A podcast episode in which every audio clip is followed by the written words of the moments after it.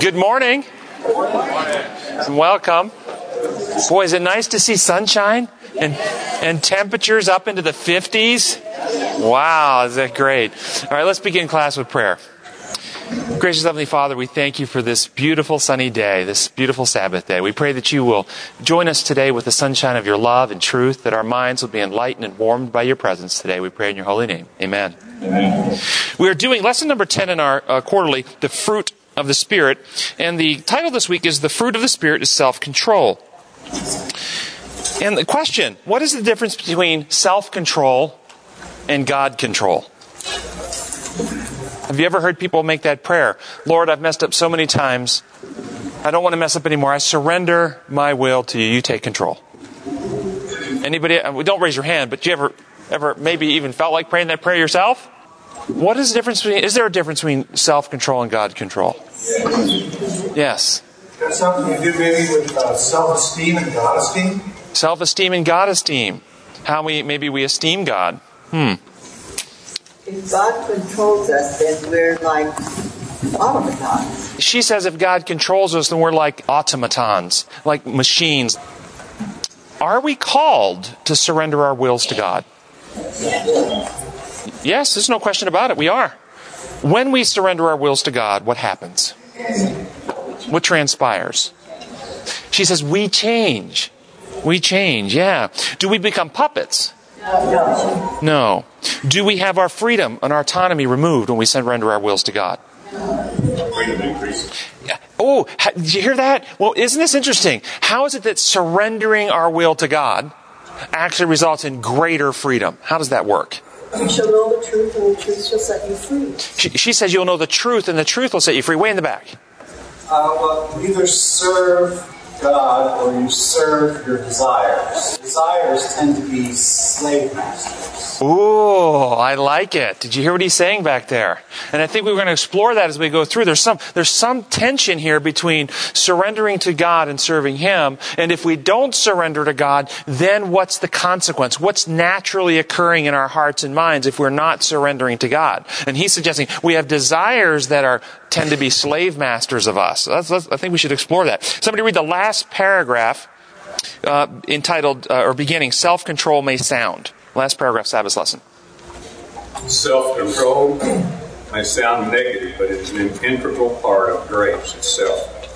We don't control ourselves, our feelings, our appetites, our drives, then they control us. Thus, it's either self control under the grace and power of the Holy Spirit, or it's being controlled by someone or something else we ultimately decide. So there's the affirmation of what was said in the back. If we're not surrendering to God, then then we have this this uh, the, the quarterly is suggesting that our feelings or appetites, drives will control us. Let's see if we can't flesh this out in real life about freedom, about how surrendering ourselves to God results in more freedom. Is a person who's addicted to alcohol or drugs free? Anybody know what the, the first and second step of the 12 steps are? Step one? We're powerless. Step two? We turn our lives over to a higher power who can restore us to sanity. You see? Step one. Step two, we can't be free without a higher power. We're slaves. We're slaves to our addiction. We can't have freedom. Turning our lives over to a higher power frees us. So there's that little insight into how surrendering to God results in freedom. How about a person who's addicted to porn? Are they free? A person who's addicted to binging on food? Or how about somebody, maybe you don't like this word addiction, maybe it's too strong, but somebody who is bent on getting adoration or praise or attention uh, of others? Do you know people like this? That they live off of the adoration and praise of others. Are those people free? No.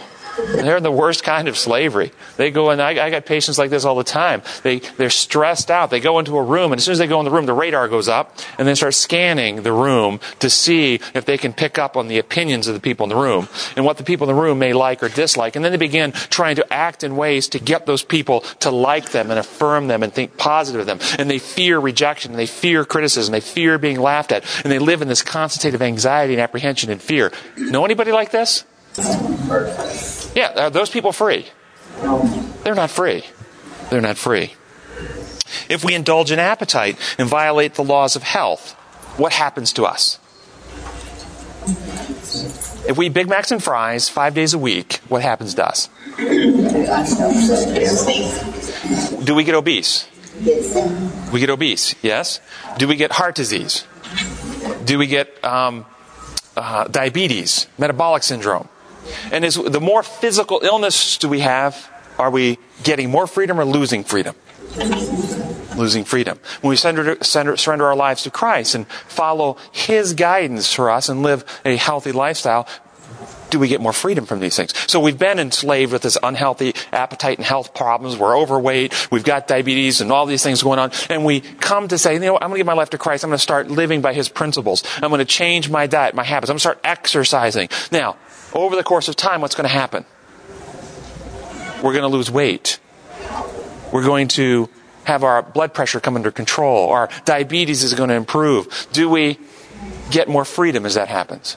If you go too far, you can get addicted the other way. Yes, she says you go too far, you can get addicted the other way. That's some of those people who, who are into the health message. You've heard them say it. I'm going to keep this health message even if it kills me. yeah, yeah, the, too far the other way, right? Okay. If a person is consumed with fear and insecurity, are they free? And perfect love casts out fear. When we surrender our lives to Christ, do we experience the infusion of love? And that frees us from fear. So, surrendering to Christ is part of the process of regaining our freedom and our autonomy. And it almost sounds counterintuitive, except that you know the character of the one you're surrendering to. Yes?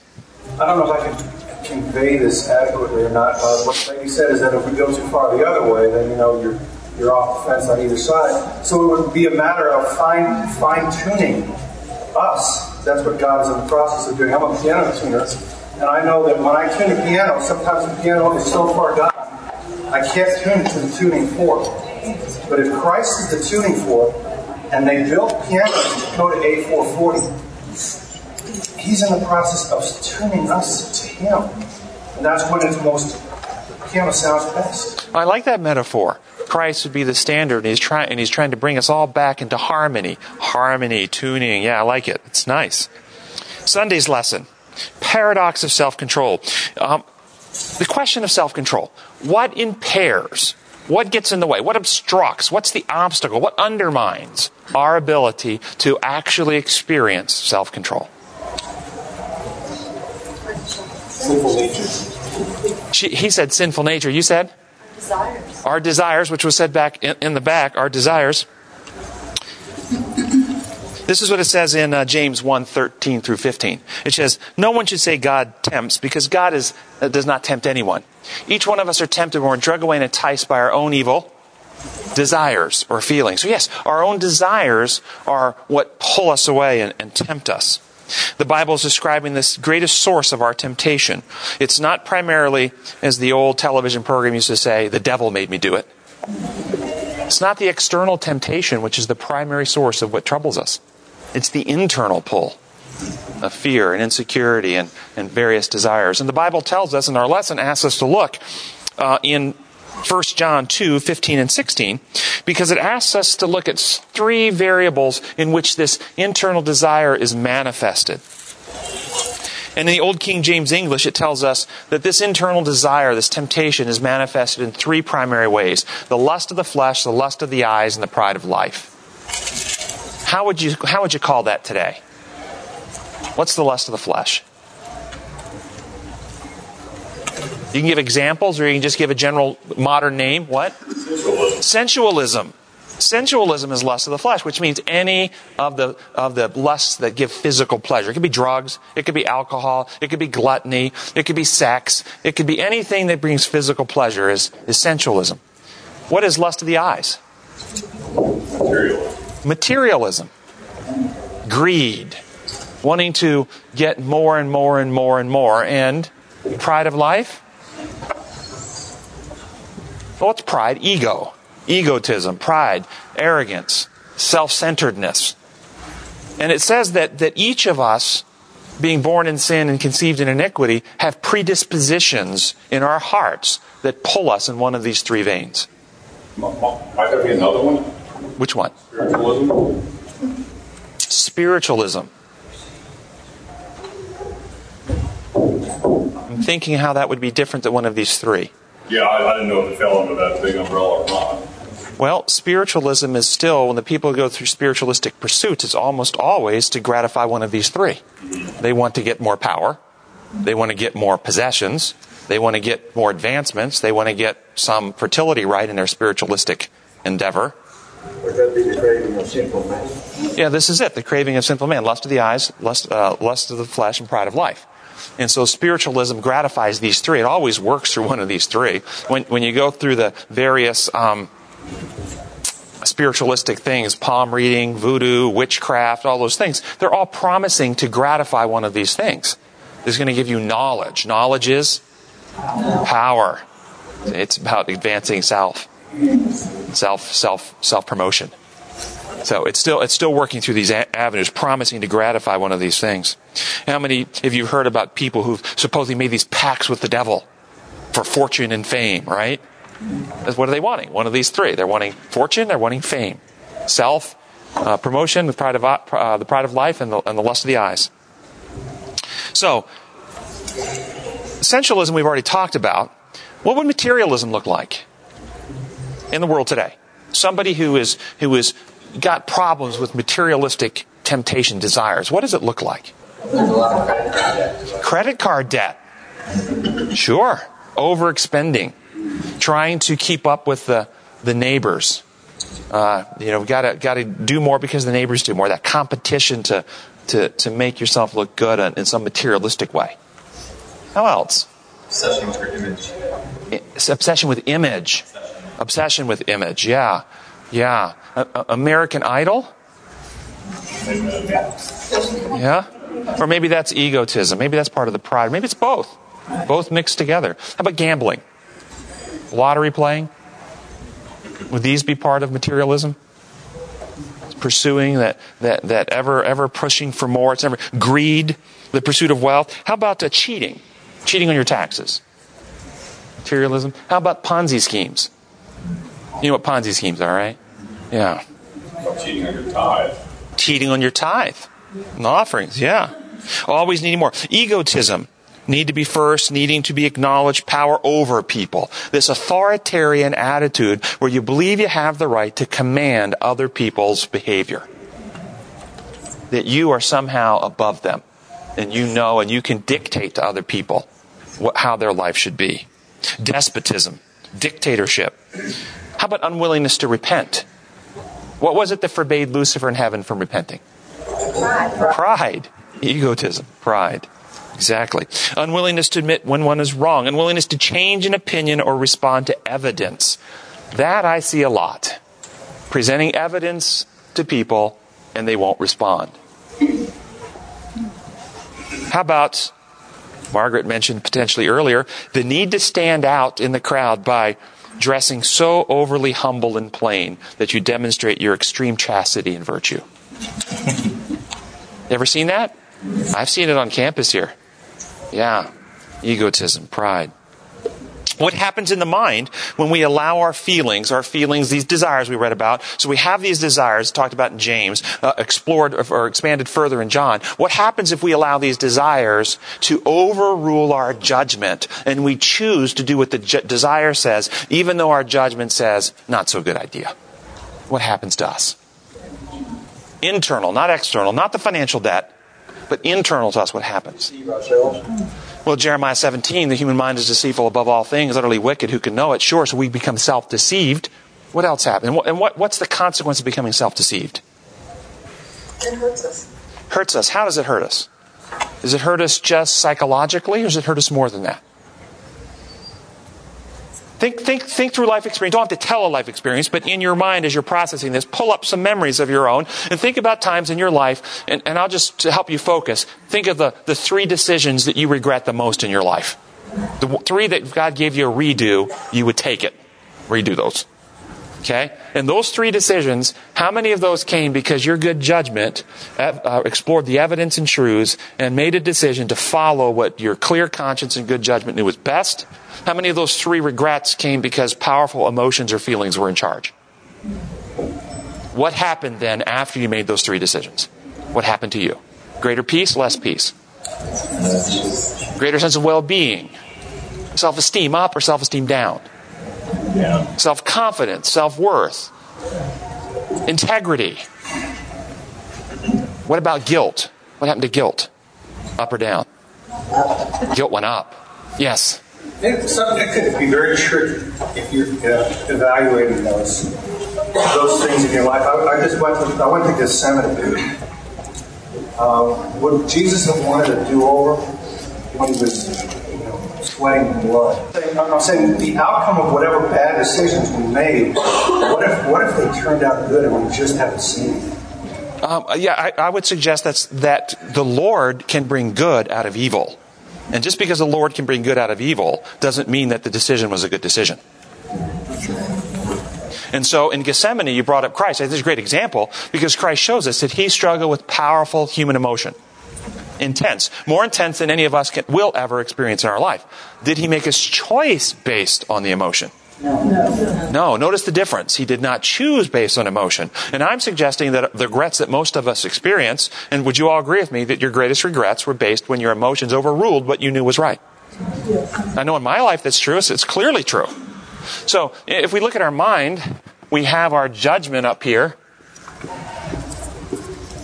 judgment. My handwriting is bad. I'm a doctor. Give me a break. Okay? But we have our, our will, which is our power of choice. And then we have feelings down here, or desires, or emotions. Feelings, desires, or emotions.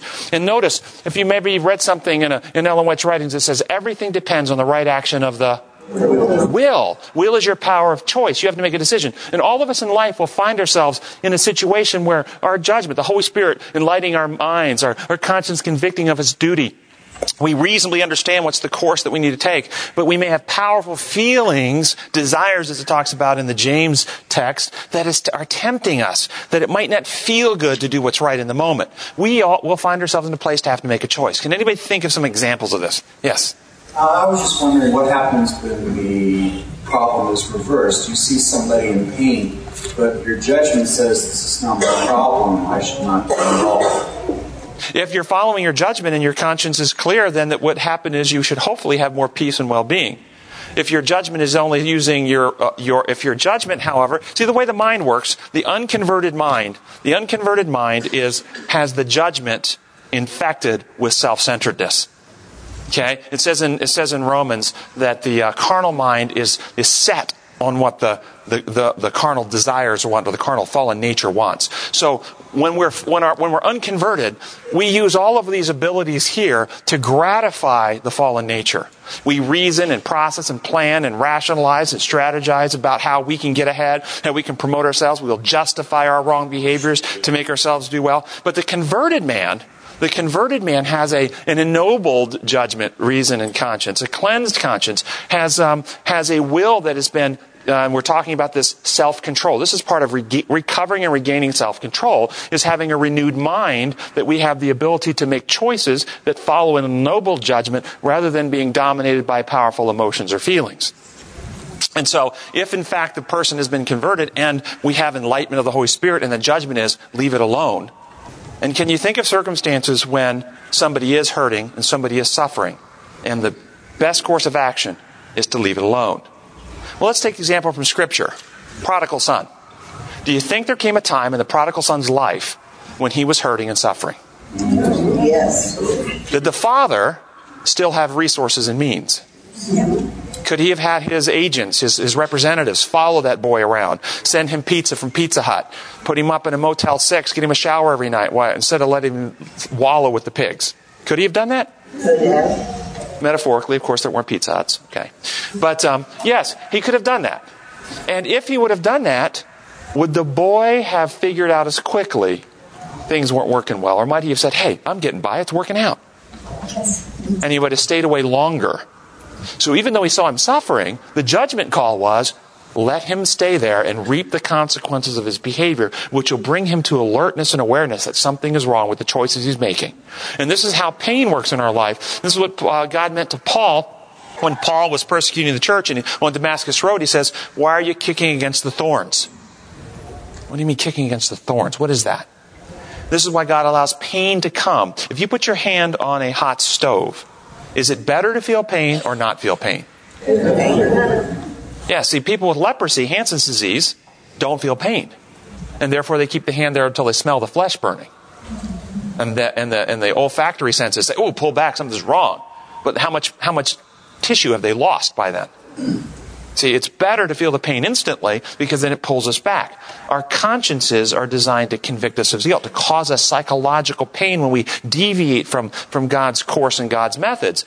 And for what purpose? To call us to pull back and stop down that path and redirect ourselves. And so, one of the things as parents, it's a fine line to call with our kids. Where do you draw the line between allowing your kid to suffer the consequence of their choice and intervening to protect them from feeling the pain of their choice?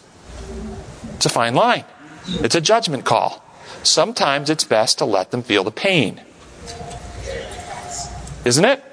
Yes. Because if you don't let them feel the pain, sometimes they don't learn. My dad told me that unfortunately, I had to learn by the school of hard knocks. Anybody ever gone to that school besides me? Yeah. Yeah, I had to feel the pain sometimes because I wouldn't listen just to being being told. Yes. Then he has a problem with the child misunderstanding parent's motive and, and us and God. Exactly. This happens all the time. Not even not even misunderstanding motive um, when you let them just experience the hard knocks, but when you take them to get their vaccines. And you're holding them and they inject the needle into the leg and it hurts. And the kid's going, Don't you love me? Why are you doing this? Why aren't you protecting me? How can you let this stranger jab me? Might they misunderstand? Might we end up in circumstances where we misunderstand God? So we find this, this situation here. We have judgment. We're looking at self control. We have powerful feelings. In between, we have to make a choice. How does, how does the Holy Spirit work in this process? Well, imagine a young lady or young man college student. They, uh, they're dating. Uh, their judgment tells them that, that it really is in their best interest to, to maintain their chastity until marriage. But they develop powerful feelings. Might their feelings tempt them to, to cross a, an appropriate line? Yes.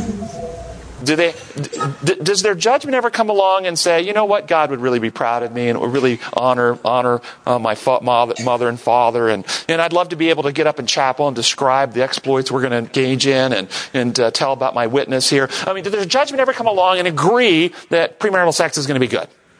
No. Doesn't. Never does. So if they, if they go with their feelings and they choose to engage in premarital sex, what does the judgment do? Good job. Good job. Proud of you. Guilty. Internal to self, your judgment is still there, and your judgment condemns you. Not, not only that, doesn't it get impaired? Well, this is what happens. First thing is you start feeling guilt. Judgment is condemning. And then what happens is we don't like guilt. How many like guilt? We don't like guilt. So we want guilt to go away. Two ways to make guilt go away. One way is God's way, repentance, a genuine heart change, and restoration if possible. But we have been, we've been restored by the Holy Spirit to have a new heart and right spirit, and we no longer uh, value those methods. We actually live a different life. It's, not, it's no longer I that live, but Christ lives in me. We've been changed. Guilt goes away. There's another way to make guilt go away, though denial and distortion. It wasn't me. It was the woman you put in the garden. If she wouldn't have brought me the fruit, I would have never taken anything. I didn't do anything wrong. denial and distortion. Okay? And this is what people do all the time. They deny and they distort. The problem is the truth can never be changed. The truth is the truth. The only way we can avoid dealing with the truth is through denial and distortion, which means we begin warping our mental faculties. We begin damaging reason. We begin searing the conscience. We begin creating false scenarios in which we have to hide in order to avoid the, the reality of our condition. Paul talks about this in Romans as piling up wrath for the day of wrath. Why? Because they're not dealing with the actual problems in their character now. They're hiding behind lies that allow them to avoid the reality of their condition, which only makes it worse for the day that they have to face their condition. Does this make sense? Yeah. So, judgment gets damaged. But also, we still have this internal inadequacy, this insecurity. When we follow our feelings, so let's, let's, let's take the scenario and play it out. Young couple here on campus, their judgment says no, but they cross the line. Do they have more peace? No. They have more anxiety. Yes. Do they worry that someone might find out? Might there be worry uh, of a pregnancy? Might there be worry of an STD?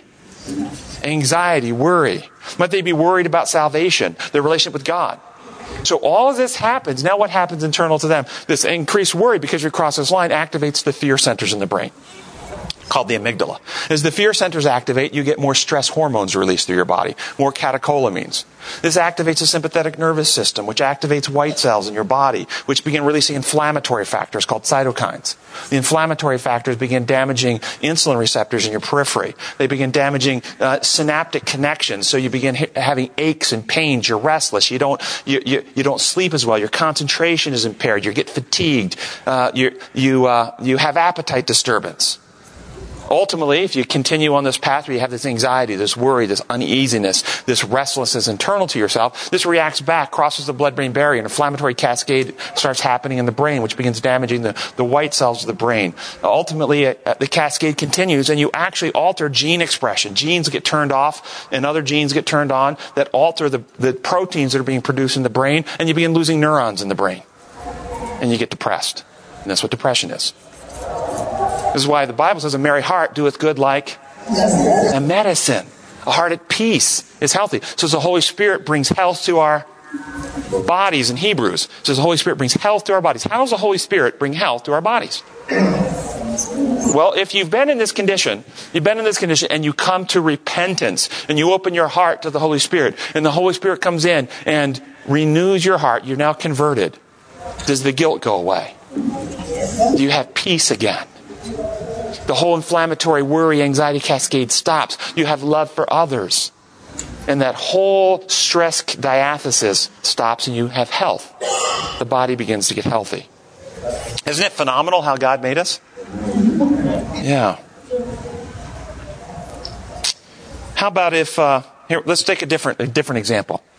Um, you've got your, your, your agenda. You want to do something. Uh, may, maybe it be this weekend you want to go to Six Flags with your family or whatever. Uh, maybe you're an adolescent, 16, 17, 18 years old. You've got something you want to do, and the parents say no. Might you be tempted with certain feelings in that matter?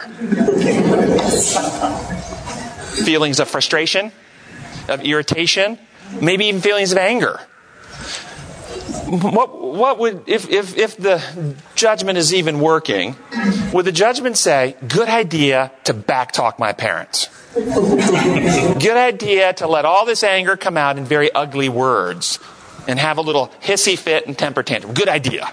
Would the judgment say it's a good idea?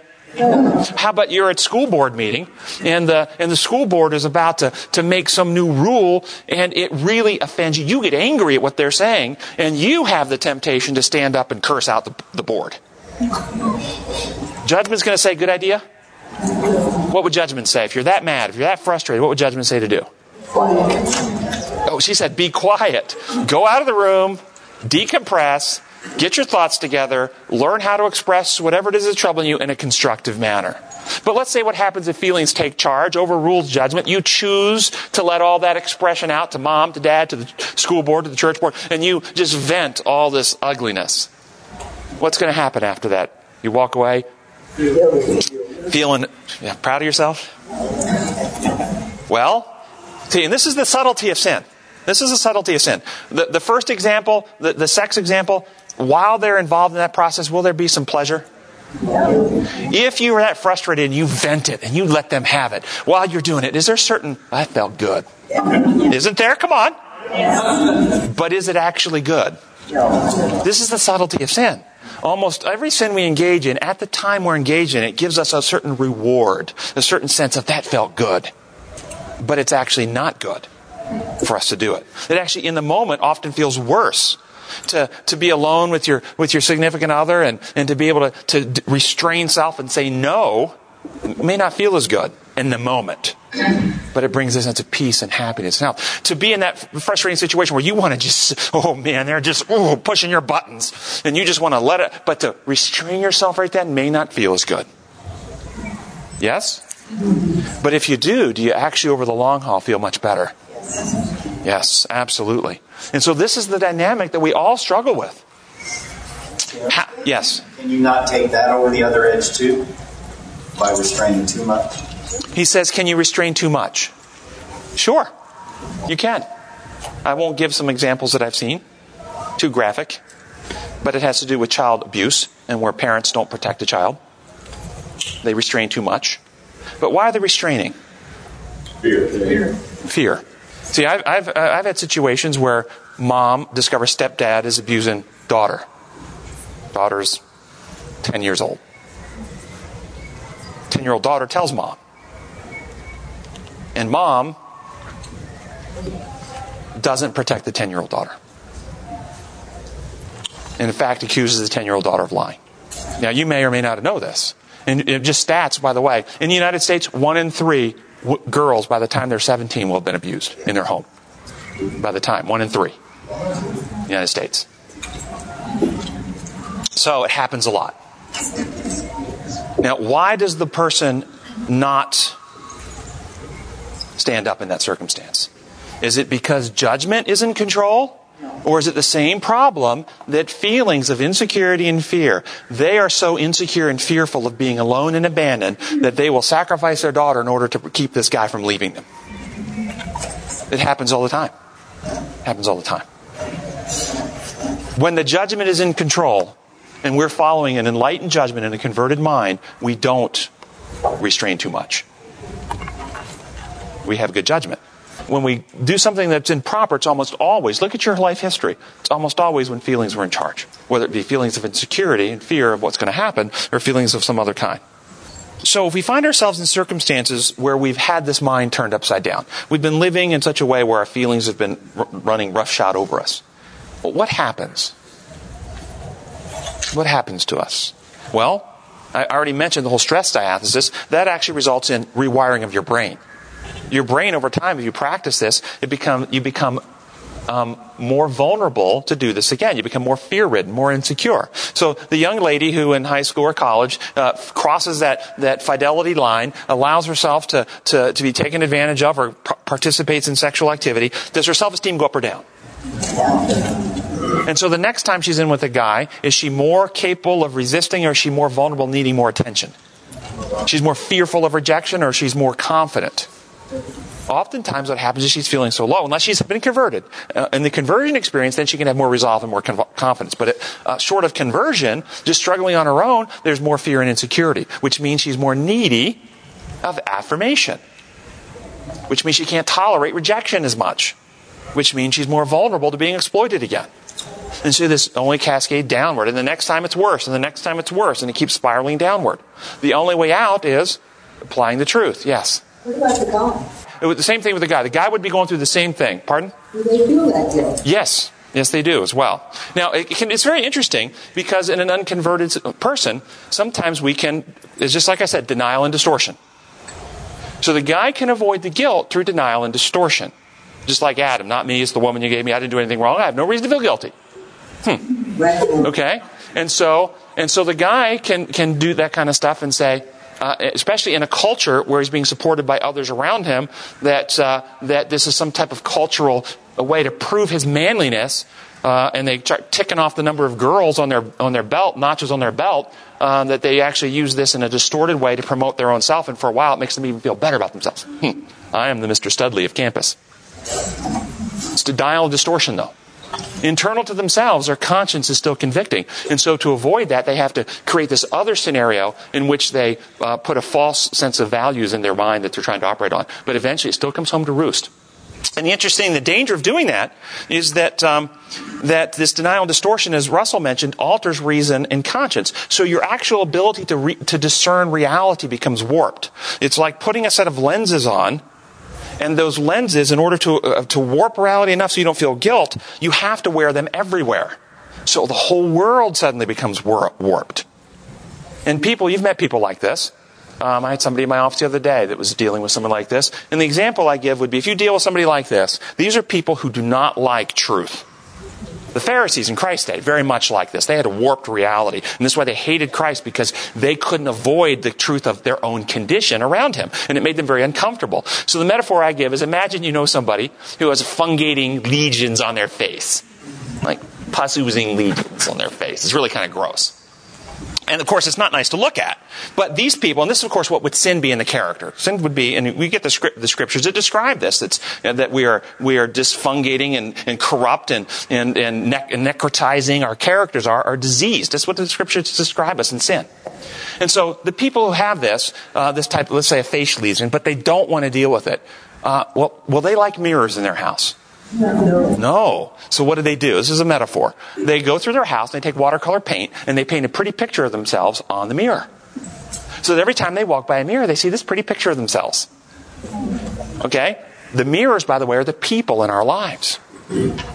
Now, somebody who doesn't play the game, and you know, these are the people who have these very warped characters, but they're very controlling, very manipulative, very critical, and everyone else in the family always goes along with what they say. Nobody ever stands up to them. Nobody ever says, nobody ever confronts anything, because there's always some uh, hostile, ugly, critical thing. And you see these families like this. All the mirrors are painted to feed back to this person what that person wants to hear. Then a new person comes, maybe a boyfriend, maybe there's a marriage, an in-law, somebody comes into the family, and that person won't play the game. And that person comes into the house and begins putting Windex on the mirrors and cleaning off the paint. Guess what happens? In our metaphor, if that were to happen in the home, would that person be happy or be very, very upset about that? Very upset. And so they have to break the mirrors or get those real mirrors out of the house. And so in relationships, you'll find these tensions within families where somebody doesn't play the game. That person that won't play the game, won't give the feedback the person wants to hear, gets ostracized, gets left out gets criticized, gets, gets, uh, I see some heads nodding. Some of you have, have experienced this. Okay? And, and because they have to wear those warps everywhere to avoid seeing their own self. And this, of course, can only, and, and something I've said before, I'll say again, we can never avoid the truth. You can never avoid the truth. You can only delay the day you deal with it. The truth always comes home. We can deal with it today, here, now, under the umbrella of God's grace. And we will maybe go through a process of, of discomfort as a wound, as a problem in our life gets resolved, addressed, and healed, but it brings healing under God's grace. We can put it off, put it off, and put it off until the day we stand before God, the source of all truth, and no lies, no distortions, no twists of logic will allow us to avoid the reality of our own hearts and our own condition and it will come home to roost with terrible agony, as Jesus said, a weeping and gnashing of teeth. We will be in miserable straits as we see ourselves for what we really are. Yes? You use the term converted heart and the difference that happens. Are you saying, I don't think you are, that being converted automatically takes dysfunction away? No, no, it's a process. Uh, being converted takes guilt away health, uh, appropriate guilt.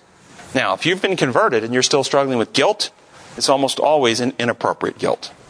If you've had a change of heart, if you've resolved the stuff in your life that led to that guilt and you're still feeling guilt, then it's inappropriate guilt. Inappropriate guilt is always based on lies.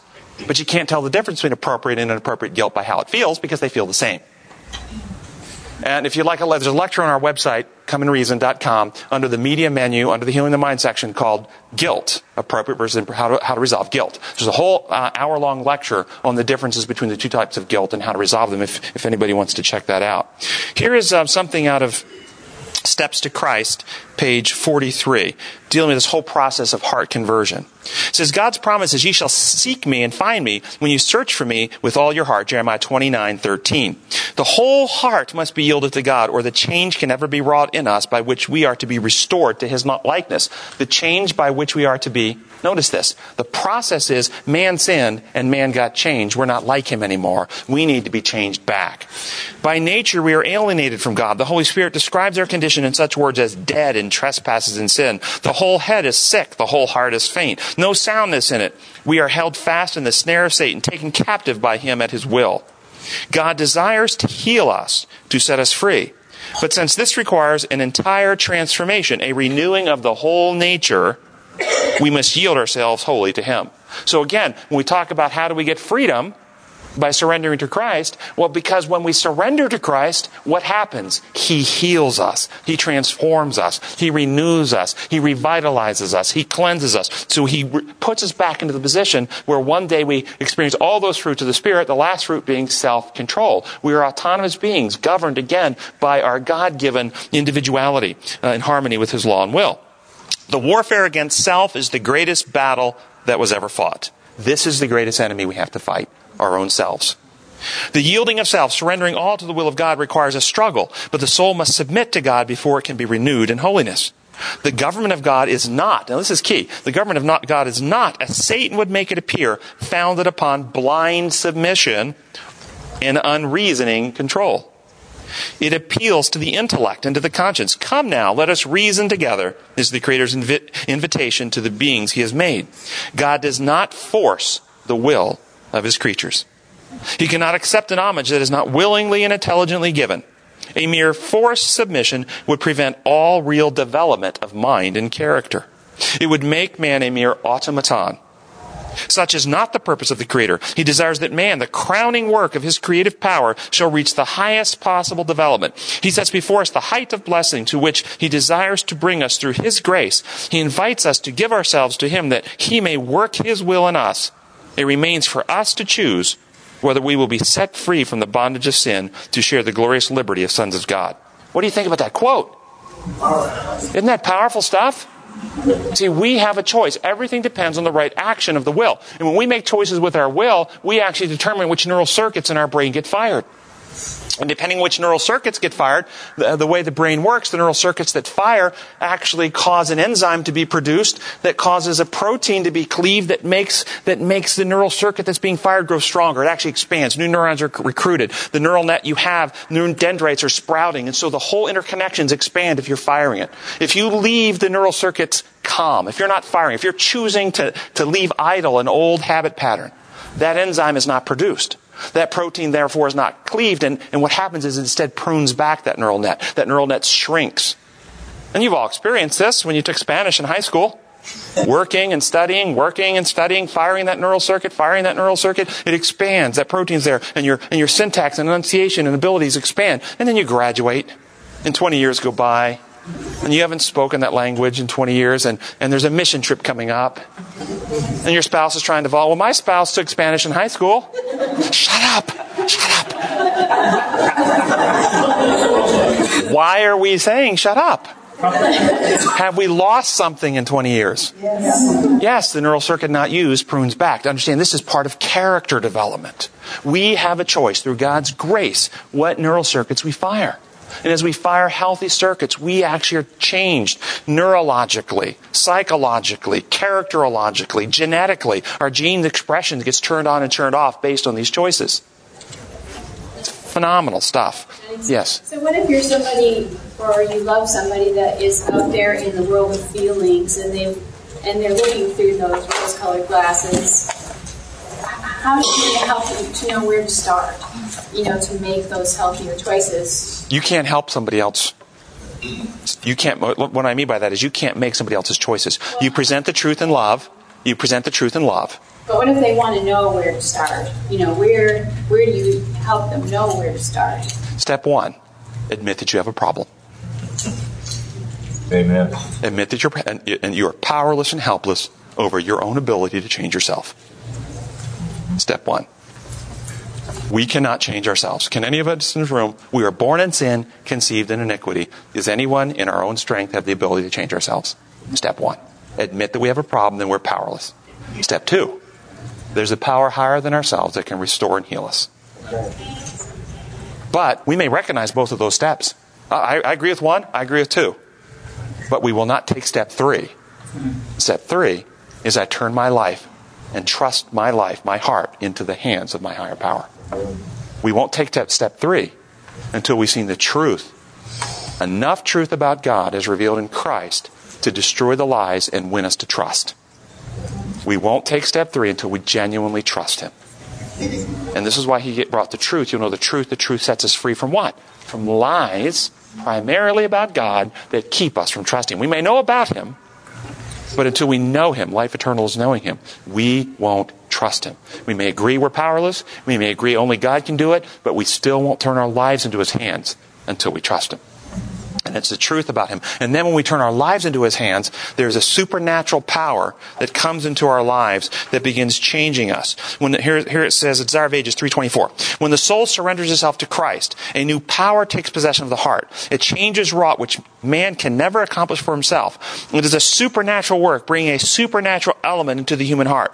The soul that is yielded to Christ becomes his own fortress, which he holds in a revolted world, and he intends that no authority shall be known in it but his own. A soul thus kept in possession by the heavenly agencies is impregnable to the salts of Satan. But unless we do yield ourselves to the control of Christ, we shall be dominated by the wicked one. We must inevitably be under the control of one or the other of the two great powers that are contending for supremacy of the world. It is not necessary for us to deliberately choose the service of the kingdom of darkness in order to over, in order to come under its dominion.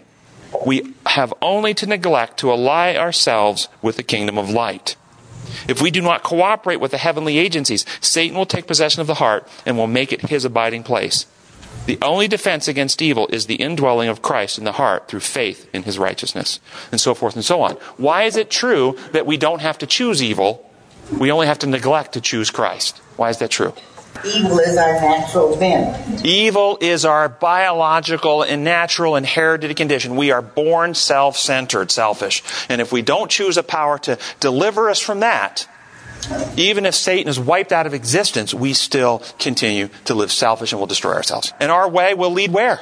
To death. I just want to know what truth and love looks like. Like we say that all the time, but what is truth and love? Jesus. Jesus? Is the law of love in physical form. Jesus lived out what Adam was supposed to live out. Jesus demonstrated what flesh and blood looks like when it's perfect in harmony of truth and love. And what did he do? How did he treat the woman in adultery? How did he treat those who crucified him? Father, for him. Not even in thought. But that goes back to the point I was about to make on this whole neural circuits that you fire. The neural circuits that you fire with the power of the choice of the will activates and strengthens. You don't have to actually choose it in behavior. You only have to choose it in your imagination. If we put people in a scanner and have them play an instrument where we can see which neural circuits are firing, um, then we take the, the instrument away. We put little electrodes in called EMGs where we can actually see which muscles are being contracted and have them imagine playing the same piece of music. And we document no muscles are being contracted. So they're not actually firing the motor circuits. The same neural circuits of the brain fire when they play the piece of music in their imagination.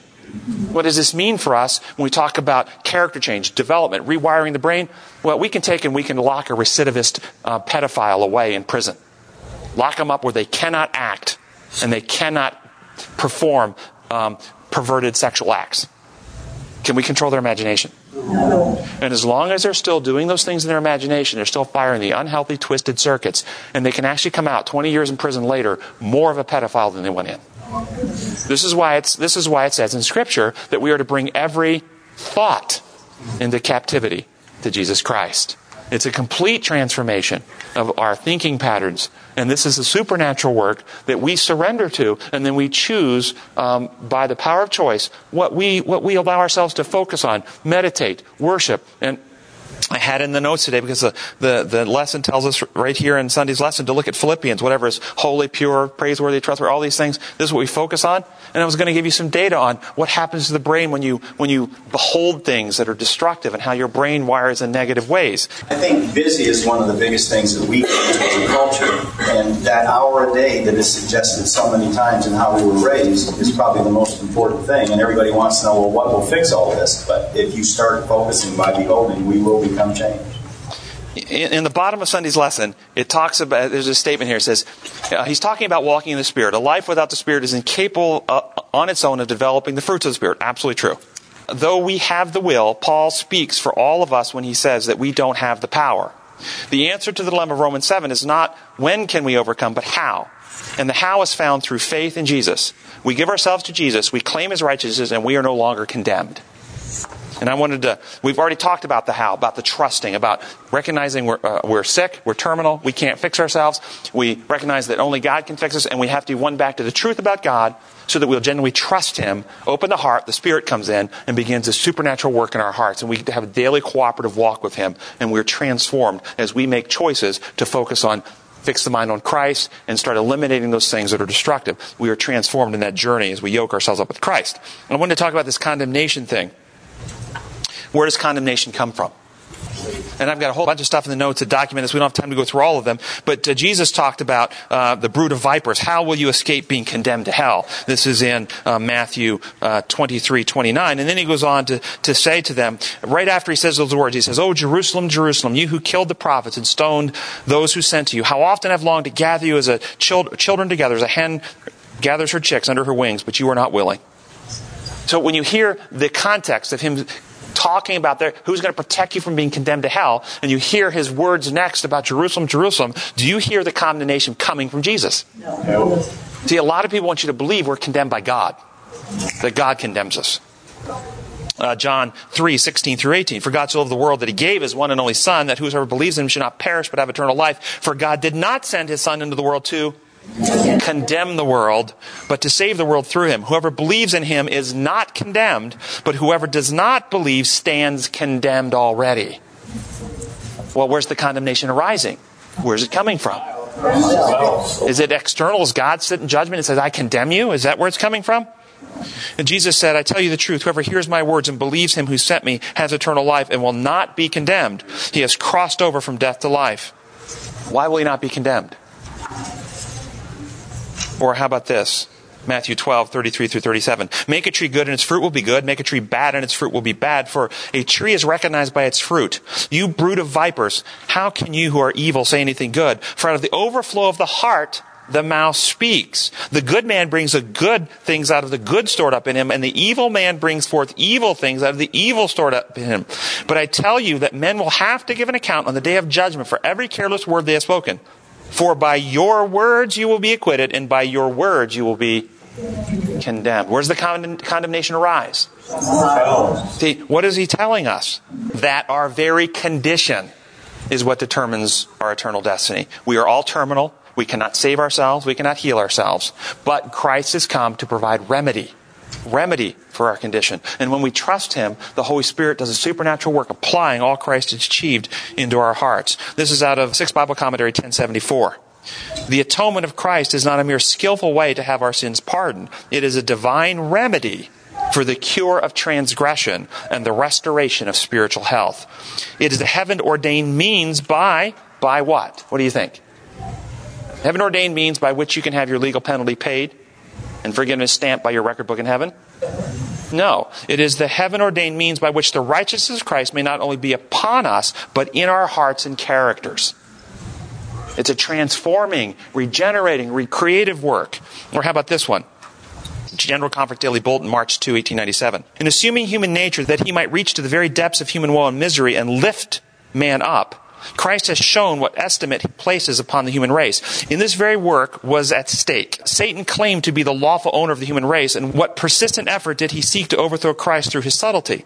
It was only by the most desperate conflict with the powers of Satan that Christ could accomplish his purpose. His purpose of what? His purpose of restoring the almost obliterated image of God in man and place his own signature on his forehead. What was his purpose? Restore man. to eliminate selfishness from the heart and restore perfect godly love in the human being. It was a desperate battle, for Satan had so long worked in league with human intelligences as to almost completely intercept every ray of light shining from the throne of God upon the human mind. The cross of Calvary alone could destroy the works of the devil or a great controversy 645 in the beginning man was created in the likeness of god not only in character but in form and feature. Sin defaced and almost obliterated the divine image but christ came to restore that which had been lost. Or signs of the times february 11 1897 weakened through sin we cannot of ourselves keep the law of god. Everybody agree of ourselves we can't do it But Christ came to our world to restore the moral image of God in man and to bring them back from the path of disobedience to the path of obedience. His mission to the world was to reveal the character of God by living the law, which is the foundation of his government, and those who will accept him as their personal savior will grow in grace and in his strength will be enabled to obey the law. This is a transforming work. When man sinned, who got changed? God or man? Then the plan of salvation is to change who? God or man? Christ came to change us, to heal us, to restore us, to regenerate us. This is what he came to do. The whole thing is building up to this crescendo, okay? Um, there are several lies told by Satan because we, what is it that step one, we have to admit we're, we're powerless. Step two, we, step three, we have to trust him. And there are several lies told by Satan that impair our ability to trust him. And here are a couple he told in heaven, as according to Ellen White, uh, Desire of Ages 761. Satan had declared that the law of God could not be obeyed, that justice was inconsistent with mercy, and that should the law be broken, it would be impossible for the sinner to be pardoned. Every sin must meet its punishment, urged Satan. Lie number one every sin has to be punished. And then some of the angels that were siding with Lucifer were thinking about going back. It says many angels were disposed to heed the counsel and to repent of their disaffection and to seek again to, re- to receive in the favor of the Father, Son. But Lucifer had another deception ready. So deception one, sin has to be punished. Another deception. The mighty revolter now declared that the angels who had united with him had gone too far to return, that he was acquainted with the divine law and knew that God would not forgive. Lie two. Lie one, sin has to be punished. Lie two, God would not forgive. And then I, there's several other quotes in here where she talks about Satan's plan to lead men to forget God and, and misrepresent his character. And, and, the Creator has been presented in their minds as possessing the attributes of the Prince of Evil arbitrary, severe, and unforgiving. The attributes of evil arbitrary, severe, and unforgiving. So the lies every sin must be punished. God is unforgiving and severe. Why is this important? I'm going to have to jump down and just share this with you and see what you think about this. Great Controversy 495. God in his great mercy bore long with Lucifer. He was not immediately degraded from his exalted station when he first indulged the spirit of discontent, nor even when he began to present his false claims before the loyal angels. What would presenting false claims before the loyal angels be called? Thou shalt not bear. Would this be sin? Yes. Okay. So he's sinning. Long was he retained in heaven. Now get this. Again and again he was offered pardon on the condition of repentance and submission. No death penalty, no blood atonement, repentance and submission. Such efforts as only infinite love and wisdom could devise were made to convince him of his error. Though he had forsaken his position as covering cherub, yet if he had been willing to return to God, acknowledging the Creator's wisdom and satisfied the place appointed him in God's great plan, he would have been reinstated in office. By the way, do you need pardon if you haven't sinned? So notice, he was offered pardon again and again on the condition of repentance and submission. Now, I got to thinking about this. There's a model out there that says every sin must be punished. God will not forgive without a legal blood penalty paid to pay the legal debt of our sin. Then he'll forgive. There's a model that says this. Let's apply this model to what was happening. We, have heard this description of Ellen White right here, where she describes it, that he was offered pardon just on repentance and submission. But let's say Lucifer repents. The penal model is now enforced in heaven. Christ comes in the form of an angel, is taking center stage, and the universe is told that Lucifer sinned, has broken God's law, but has repented. But every sin must be punished. They are told that, that Christ loves Lucifer and therefore would accept the punishment in Lucifer's behalf. And then they watch as the Father executes his Son to satisfy his wrath against sin and enforce divine justice. What do you think happens in the rest of the universe? More love and trust of God? Or more fear and terror and dread? And sin spreads. We've been lied to, folks. We've been lied to. And it's time that we begin embracing the truth that God is exactly as Jesus came and represented. And don't walk out of here saying that I don't believe Jesus had to die for our salvation. Jesus absolutely had to die. We could not be saved if Jesus didn't come, live a perfect life, die on the cross, and resurrect. His death was absolutely necessary. It just wasn't necessary for the stuff that we're told it's necessary for. It's necessary for the purpose of destroying the carnal nature, destroying the infection that is killing mankind, destroying selfishness, exposing Satan, as it says in Scripture, that his death was necessary to destroy him who holds the power of death, that is the devil, Hebrews 2.14, uh, to destroy death and bring life and immortality to light, that would be destroying the carnal nature, that's 2 Timothy 1.10, and destroying the devil's work, 1 John 3.8. And the devil's work we just read was to obliterate the image of God in man and restore the image of God back where it belonged. That's what Christ came to achieve. Our gracious Heavenly Father, we thank you so much that you have not forsaken us, even though we have often been afraid of you. We long for your restoration of godliness in us. We want to be free from fear and selfishness. We want to have the fruits of the Spirit restored. We want to be free to live a self governed and self controlled life empowered by your Spirit. Lord, we thank you that you came to earth. You fought the battle with self that we could not fight. You were tempted in every way, just like we are, yet you overcame where we could not overcome. And because of your victory now, Lord, because of what you have achieved for us, we ask that the Holy Spirit will be imparted to do a supernatural work in our life, to restore love, to give us the strength to say no to those temptations, that we can go out of here living a life of loving you and loving others, to bring the world to a knowledge of you that you may come soon. We pray in your most precious name. Amen. Amen.